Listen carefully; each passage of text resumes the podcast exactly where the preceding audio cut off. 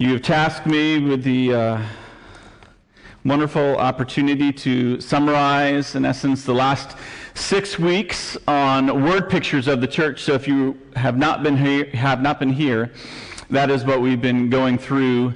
Um, quite wonderfully, might I add. It gives us great idea and understanding of who we are to each other, as Scripture has given that to us. Um, so I thought it would be appropriate to go to 1 Corinthians and for the rest of the service just talk about prophecy in tongues. I- I'm kidding. I will let Pastor Aaron do that. And if you have any questions regarding that and its sufficiency, I'm sure that he is quite capable to answer that. Now, I'm sure that love passage in Corinthians, uh, it conjures up emotions of weddings. I think this is uh, a very uh, common passage that we are very familiar with it. I think we're usually familiar with it within the context of what? A wedding ceremony, right? Many wedding ceremonies. I didn't even ask my wife this. Did we have this at our wedding ceremony? No? Uh, okay, no, we didn't have this at our wedding ceremony, but, but we had love there, okay? We had love there. Um, oftentimes this is where we find it and this is where we find this passage almost specifically out of its uh, context of corinthians because you're not generally going to be reading before and after that. Um, but that is where we are right now in this chapter and i'm going to get to that. I'm going to get to 1 corinthians 13 in a bit um, but for now i want to build up to it so that we are on the right contextual road. I think that scripture has paid for us to kind of traverse there I think Pastor Aaron, uh, in basically introducing me for this week, uh, last week, he said that we see a gap between the word pictures of the church that uh, Pastor Aaron described, and as we read Scripture, and we see a gap between that and what we kind of look in our own real world context, that as we look at maybe our church, other churches, the national church uh, that's in America, or even the global church, and we see, wow, um, I see what we're supposed to be, but I really don't see any congruency with who we are. I don't see there's a great parallel that we're really walking around or walking down the same um, path, that the, uh, our traje- trajectory is at the same target. And so I kind of think of this uh, in a comical way, if I can, because it's difficult to, to watch at times. Um, if you've ever heard of or seen or know of Pinterest, raise your hand if you know what Pinterest is. Yes. The majority are almost all exclusively women. Um, but basically, what Pinterest is, it's a, it's a website uh, where you can gather ideas that somebody has posted something up saying, hey, look what I can do. And they pin a whole bunch of things up there saying, you can do this type of craft, or you can make this type of recipe, or you can rearrange your house looking like this, or these are colors. All different um, ways that people can do certain things, and they pin them up there. And then we, as onlookers onto this website, say, oh, wow, I can do that. And then we go back and we go into the garage, or we go into our cupboards, or we go into our recipe closets, or we go into wherever we need to go. And we go and we attempt to do what we see that has been on the screen. And oftentimes, what we see on the screen, and as we compare our end result, doesn't necessarily match up. Can I get an amen? So unless we want to laugh and sit by and look at our wives saying, look at them try and try and try, us guys, we have the same thing except we don't call it Pinterest. We call it HGTV or DIY. Derek has had the opportunity to come to my home and um, rework my kitchen in ways that I couldn't dream. And I'm sure he walks into many uh, people's homes that people have dreamed and tried and have not necessarily succeeded. An example would be me in my first home that I owned trying to hang one shelf. One shelf. If there's something that would test my Christianity and its grace that has been imparted to me, it was hanging one shelf over a washer and dryer. That's all I wanted to do. I just wanted to put my things up there, the, the wash cloths or the, the detergent and the various things that you use for laundry, and do that for my wife and feel proud. But no, there are like 30 pipes behind there doing water, hot water, cold water, or something. Now, now, before you think the end of the story is me putting a nail into one of those pipes, I did not.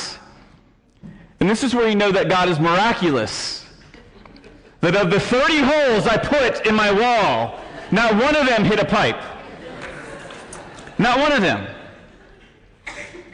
But I see something on DLI, I see something on a website, and I say, wow, that looks easy.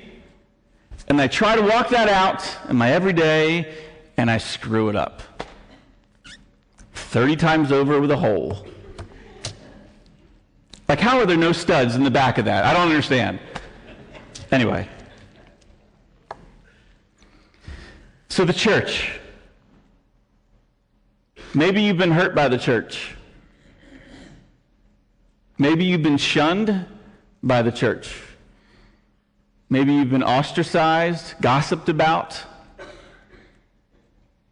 thought of as less than you are, judged by appearance, the outward, misjudged by the inward as you try to process that outward.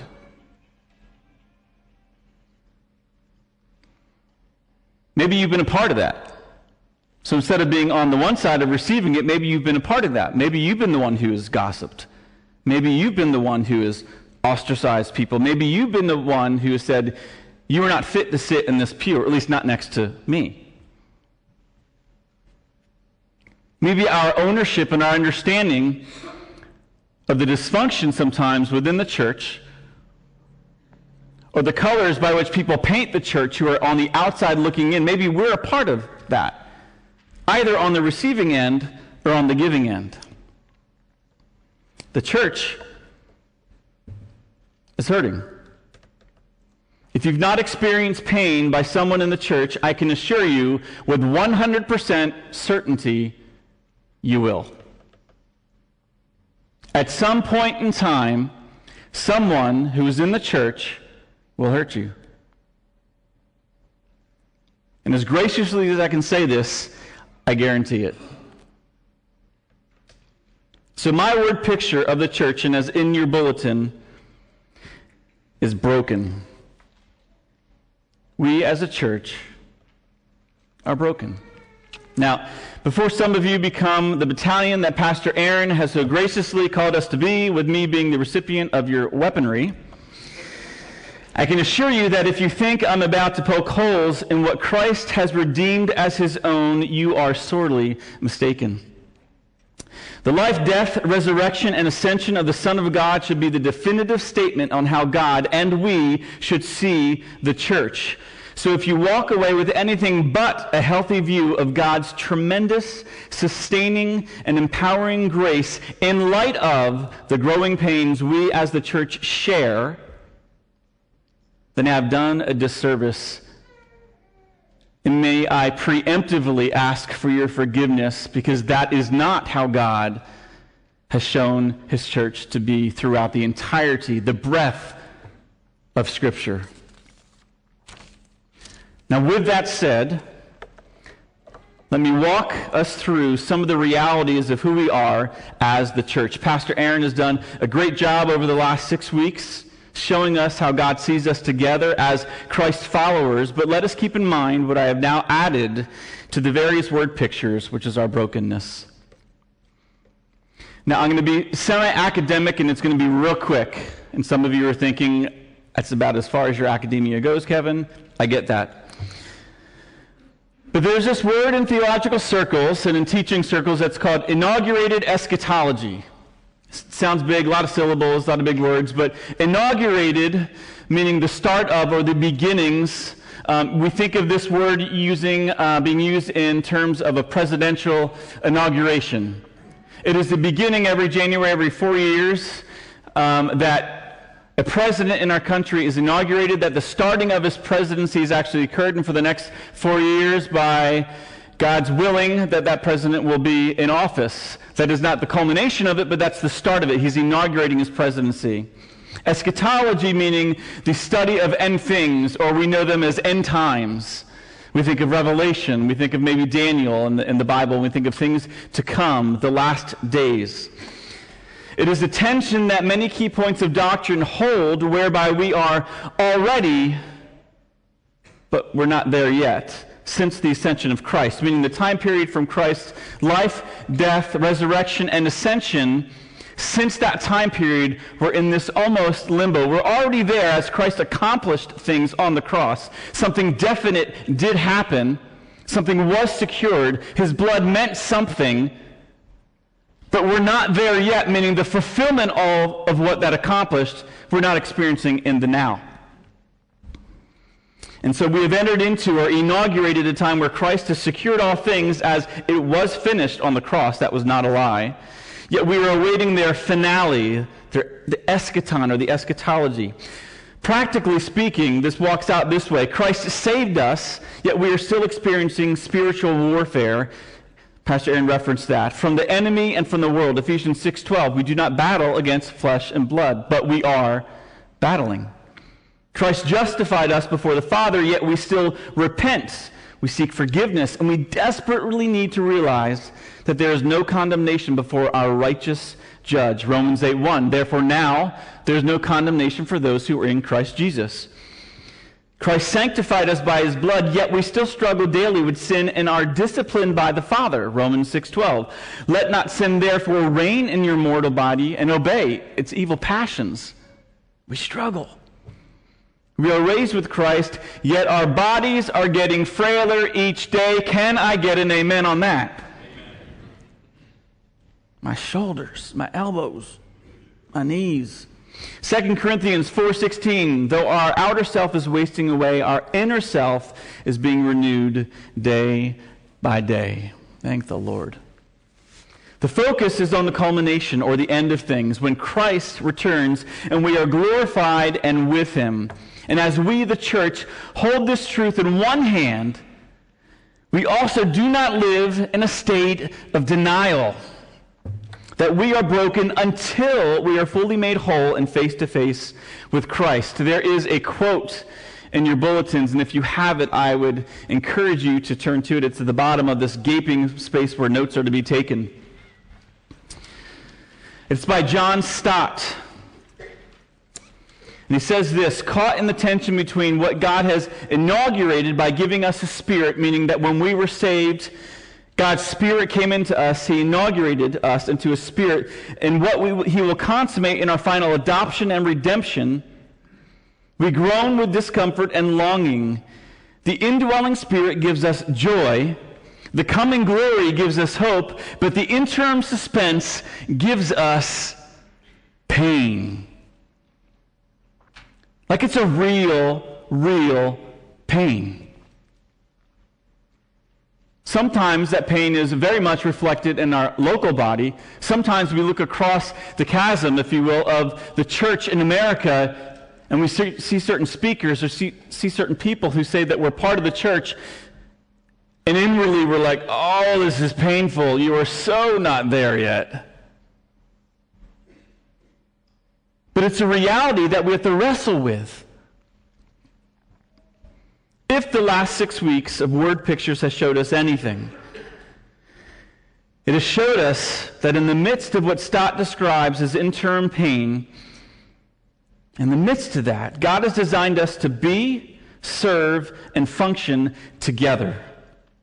We simply cannot understand who we are in Christ apart from our brothers and sisters, which is the church. I think about this book forget for a second that it's the Bible, and please don't like throw me off the stage by saying that. If I were to rip a page out of this book, it would just be just a page, right? In and of itself, it is described as a page, is defined as a page. It's a reality that it is a page. That being said, when I put it into here, bound together with all of these other pages, instead of being a page, it becomes part of a book. Very much like us, that we have and are individuals but when we come together as a body, we are the church. We have our specific definitions and what defines us as individuals. However, when we come together, our definition expands and our purpose is made known.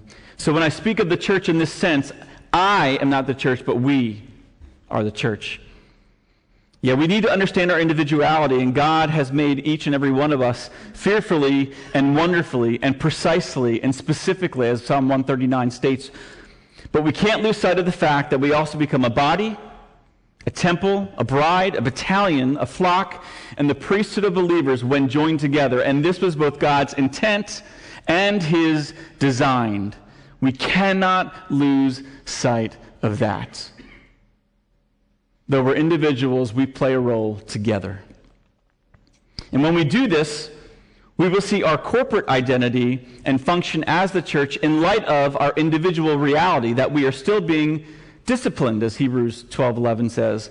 We are still growing up in Christ, as Colossians 2, 6, and 7 says. We are still being pruned, as John 15 says, as we are on the vine of Christ. We are in a process, and when we lose sight of this, we start to make individuality our focus, thinking more highly or lowly of those in the church or even ourselves. Even ourselves. And when that happens, Paul says we are completely, completely missing the point. We're missing the mark. 2 Corinthians 10:12 says this, but when they measure themselves by one another, compare themselves with one another, they are without understanding. When you start to become so inwardly focused or individually focused, and we lose sight of who we are within the context of the church, we are missing the mark. It's going over our heads. We don't understand why we're created and part of the purpose and intention of our creation. In other words, when our minds and our hearts start to elevate people as if their Christian expression or giftings are more necessary to the church, we are headed in the wrong direction. And eventually, we will begin to retreat. We become inverted and self absorbed. The result being the church suffers. Or we will make idols of brothers and sisters, expecting them to bear the weight of perfection and purpose, and the result being that, again, the church suffers. God created each of us with intention and a role to play in the church. Let me take like seven seconds, preacher time, to speak to young people who are in here. I know a lot of times there's a difficulty between us who are parents, or maybe adults, and the church, who are waiting for you to arrive at some state within your walk, or even develop a walk. And maybe that chasm or that understanding of us speaking to you or encouraging you or even teaching you can be perceived as that we're looking down upon you and that we're waiting for you at some point to be useful in this thing we call the body of Christ or in this thing we call Christianity. If I or if we've ever come across that way, that you're not there yet, please understand that we are not there yet and we are still learning. That as you profess Christ, that God in that point deposits his spirit in you for the purposes of serving him in the body where you are. That we don't relegate you to some point down the line, that we say God's Spirit is in you. And if that is the truth, then it is God who is working in you for His growth and for His purposes and for the betterment, the betterment of our body. We resonate better when you are a part of that, when you know you are a part of that. And if you think this is just with kids in the church, this is also with adults who have grown up in a shunned state and think that they too have nothing to offer, that their past now eclipses God's present in using them by His Spirit to impart goodness in the church by His grace.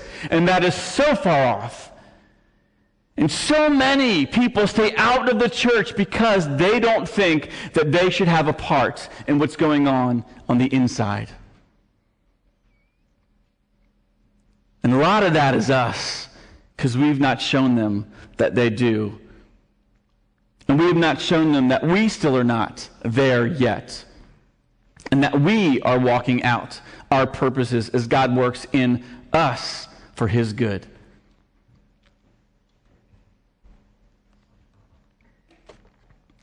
In my brief aside, in regard to our local expression, if we don't show up on our primary gathering days and we see it as optional, it speaks volumes to our understanding of the God created need that each one of us has as worshipers, as brothers and sisters in our local expression of the church. Hebrews 10 24 and 25 says, and emphasizes that we are to encourage each other, that we should not forsake or make it a habit of forsaking the gathering of the fellowship. I've walked through some of this in our Sunday school class and spiritual disciplines within the church. But I see it as no coincidence that directly after Hebrews 10 24 and 25, or verses 26 through 31, which is one of the last warnings of those who fall away and are not part of the body of Christ. I find it no coincidence that they're right next to each other. We need to be encouraging each other. You play a part in encouraging me, and I play a part in encouraging you. You are vital. We are in this together by design. This brings us to 1 Corinthians 13. And as you read 1 Corinthians 13, and if you look around America today, hopefully you are encouraged. we are not at the point, or maybe we are, at the Corinthian church, but at some level we should have a relatability to where they are and where we are. The Corinthian church is a veritable blueprint that God has given us for what a broken church looks like. It's so broken that God gives us two letters containing 29 chapters between them, and we know from Scripture that these aren't the only letters that Paul wrote, that there were more. I don't even want to know what was in them. So here is a quick drive-by of what things look like leading up to chapter 13, and I will quickly do this drive-by. Hold on. Chapters 1 through 4, Paul addresses divisions in their church. Nothing new. I spoke about this a few months ago. He reminds them that Christ crucified trumps all wisdom and rhetoric surrounding them, that Paul is nothing, and the cross is what provides access to the one who is everything when it comes to their growth. Chapter 5, Paul rebukes the church regarding their sexual immorality and misappropriated freedom in Christ. They are boasting of things in which they ought to be ashamed. Remember, Paul is writing to the church. These are the people who call themselves what we know as Christians. This is the church. Chapter 6. In light of their divisiveness, Paul lets them know that lawsuits against each other aren't the best option when it comes to working out their differences, as this only mimics the world. I think we're seeing that today as we're trying to mimic the world in our church and our doctrine. The world says it's good. Let's mimic that. Let's say it's good. The kingdom of God works by a whole different set of principles, which is why they should not sue each other, let alone live in and boast about the various kinds of sin in their lives. Chapter 7, Paul follows by letting them know what marriage can and should look like in various circumstances. Each person has a calling regarding how their marriage or singleness can and should reflect God's goodness at various stages of their life and in various marital situations. Chapters 8 through 10, Paul addresses food sacrificed to idols, that though the food is not bad in and of itself, it should be eaten wisely so as not to offend those who demonstrate convictions otherwise. Some are still young in the faith and have yet to be freed from that particular issue since they connect it with the past idolatrous worship of their own. Those strong in their faith need to think of each other before acting in such a manner as to hinder the growth of younger believers. Pause right there and think about us as I reflect about what I just said about younger believers in the body. What in us is hindering growth? That how we walk out our Christianity is causing a chasm between our children and God and who He really is, the Scriptures revealed Him.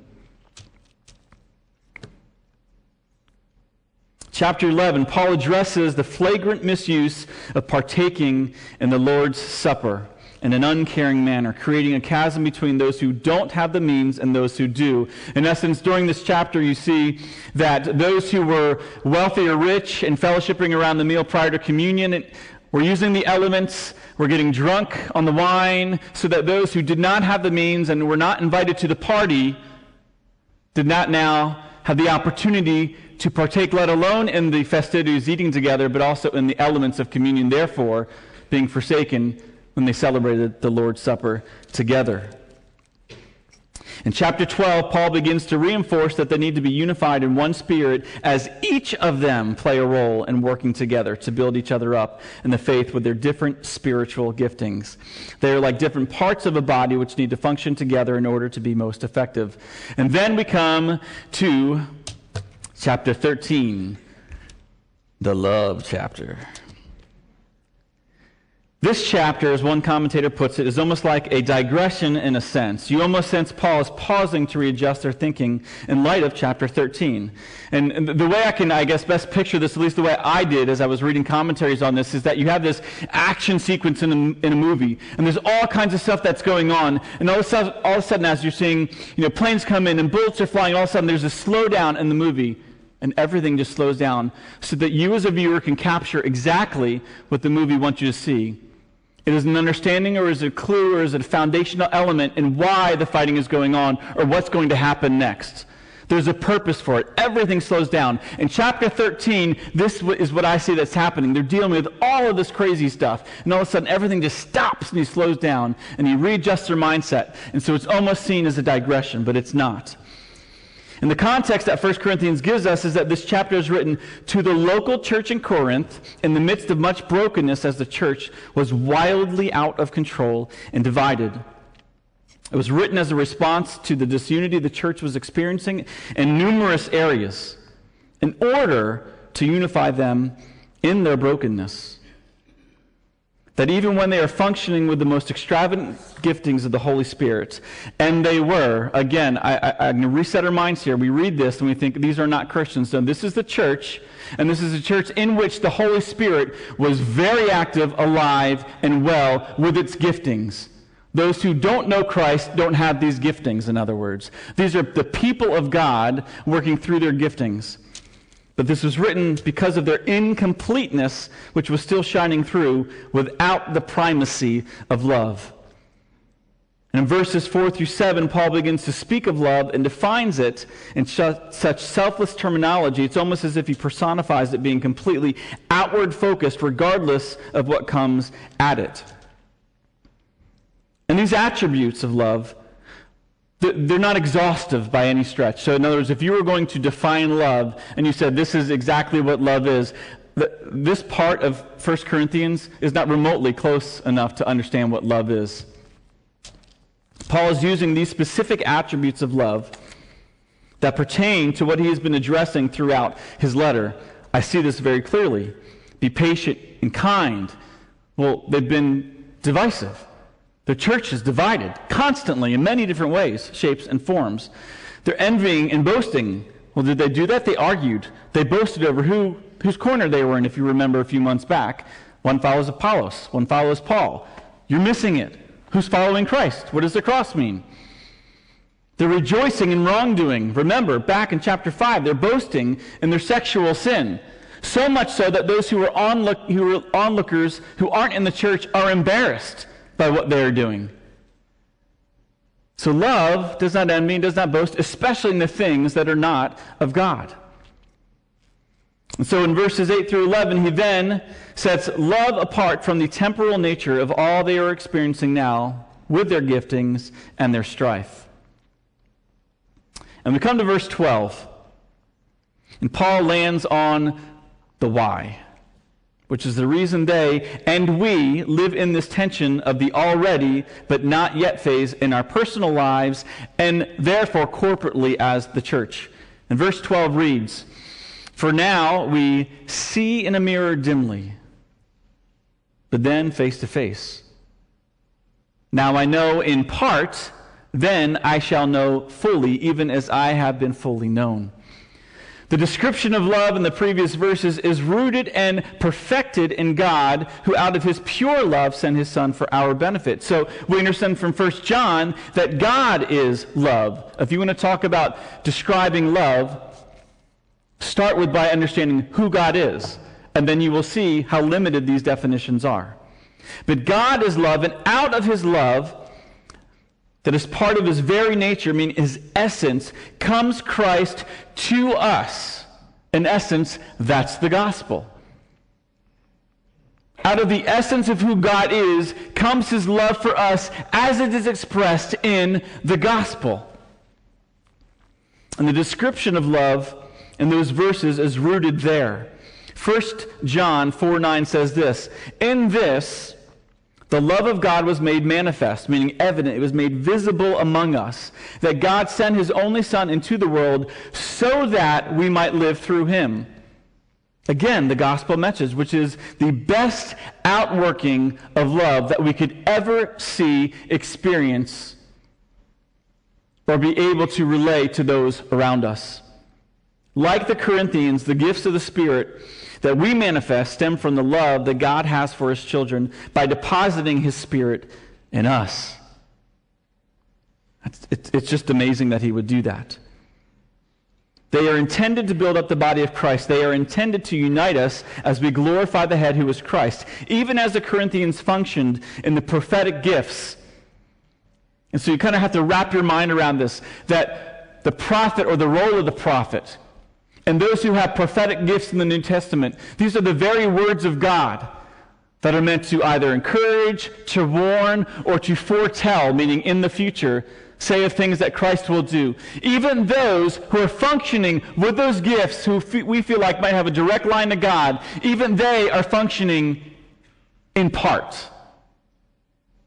Even that is not the fullness of God, even within the gifts that He's bestowed upon us, His body. Why? Because they, like we, are not there yet.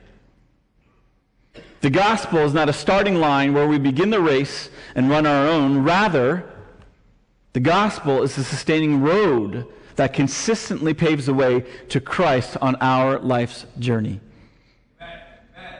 Christ's love, which the cross epitomized, is what we take up daily, both individually and as we come together 1 John 3:16 says this, "By this we know love that he laid down his life for us." Okay, so by this we know love that he laid down his life for us, and we ought to lay down our lives for the brothers. That's the body. That's us in here. That's the body of Christ. That's the believers who call themselves Christians. We ought to be speaking the grace saturated gospel as the primary evidence of love to ourselves and to our brothers continually so that the world will know that we are different. If we don't believe it continually applies to us, a broken people saved by grace, that's what we are, then the world will for sure, they ain't going to think it's going to sustain the pain that they're walking in. Meaning, if they look onto us and we are not applying the gospel to our brokenness because we're trying to hide the fact that we're broken, then why would somebody looking from the outside in want a piece of what we got here? We have nothing to offer but the hypocrisy that they see.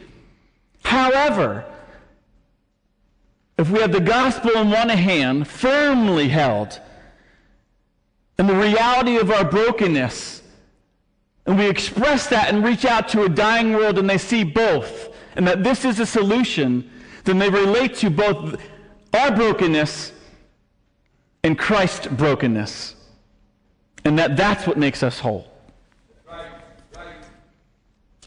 Martin Luther says this Preach the gospel to one another, lest we become discouraged. Even better, Jesus said the world will know us by the love we have for each other, for one another. I think oftentimes this verse is, I would suggest, pulled out of context, and we think the love we have for everyone. Well, yeah, we are supposed to love others, but the world will know us by the love we have for one another, Christian to Christian, family to family. It's in John 13. In John 17, Jesus prays for our unity in the gospel as believers for effective, effective gospel proclamation. So, my question to us when was the last time you spoke the gospel to yourself, your family, your brothers and sisters in Christ? If you are on the same page as me, and at least in my life, when I understand that the gospel was not a one time application, but a continuous understanding of how Christ sustains me to the end, and I'm not there yet, then I need to be consistently proclaiming the gospel to myself, to my family, my wife and I to our children, and me to you, and you to me. I need to be reminded that I'm broken, but at the same time, I need to be reminded that Christ is sufficient in my brokenness. So, when was the last time you preached the gospel to yourself, to your family, and to those around us?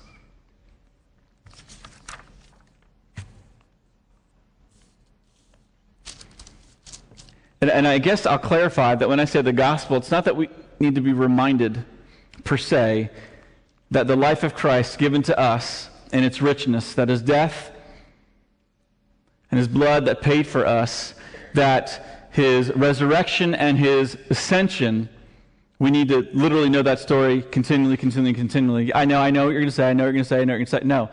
It's about how the gospel and that reality applies and impacts our every single day life and that we rely upon it for our very breath. It is what sustains us. That's what we need to be preaching to each other. Because I don't know about you, but there are many times that I need to be reminded of how the gospel works itself out among brothers and sisters.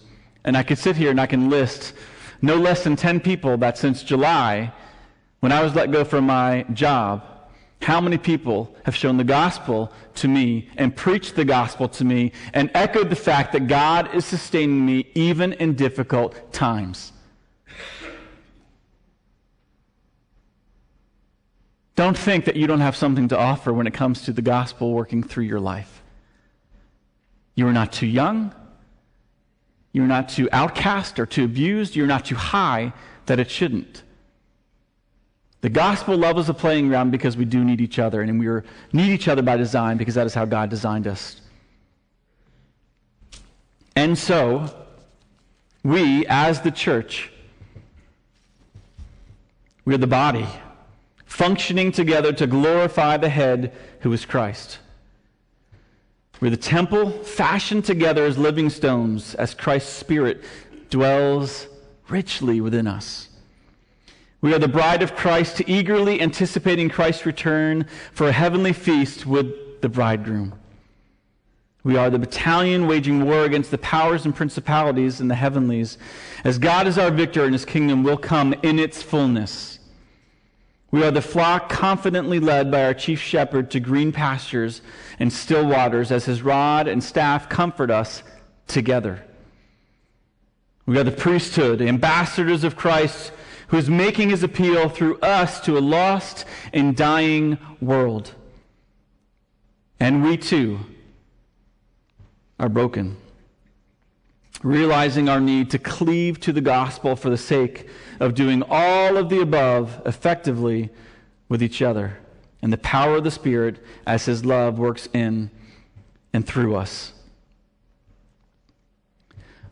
John Piper has a, a website fully resourced with a myriad of things, but it's called Desiring God. And yesterday, as I was reviewing and working through this message, it's, um, he had sent out a message that said this basically When you worship tomorrow morning and you're distracted by the little things that will inevitably go wrong or be off, and let's put a person's face on that, if we were to be honest sometimes. Remember that this is not a show, it's a family. We are the church. We are God's people. Amidst all of the mess that Paul lays out before the Corinthians, and this is amazing to me as you reflect upon all of that I said that they were going through as a, as a people of God, he still says to them in 1 Corinthians 6.11, and this is when they are boasting of their sin that people are ashamed on the outside to even look of. This is what he says in 1 Corinthians 6.11. But you were washed, you were sanctified, you were justified in the name of the Lord Jesus Christ and by the Spirit of our God. In the midst of our brokenness, the reality that we are washed and that we are God's and that we are His, that we are justified, that is what Paul needs them to see. Already, but not there yet. And the great news of the gospel is this Christ's brokenness made a way that will culminate in our wholeness once and for all. So as we get ready to partake in communion, this brokenness, the ultimate brokenness, the reason we come to the table in our brokenness is because of Christ's brokenness, which will make us whole in its fullness one day. Until then, let the gospel so saturate our lives and as a body that people say, wow, what's different? What is different? In the midst of difficult times, this is how the gospel is playing out in this church's life. In the midst of frustrations, where we are and where we're not, let the gospel so saturate our lives that we're, we're walking, relying on it, encouraging each other, and loving each other along the way. Let us pray.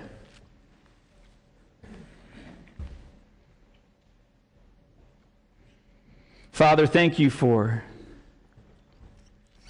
your love. That was defined by the fact that you sent your Son to die for us, that we might be conduits of that grace to each other and to a dying world. And as we get ready to partake in the Lord's Supper, that we would understand your brokenness afresh and anew,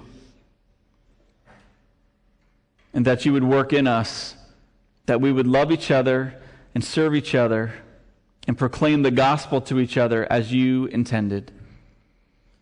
Thank you for sustaining us in the midst of our brokenness. Thank you for loving us in the midst of our brokenness. Thank you that you would choose for us to play a role, each one of us, in our brokenness, but for your glory. We commit our lives to you. We commit our brokenness to you. And we love you. In Jesus' name, amen.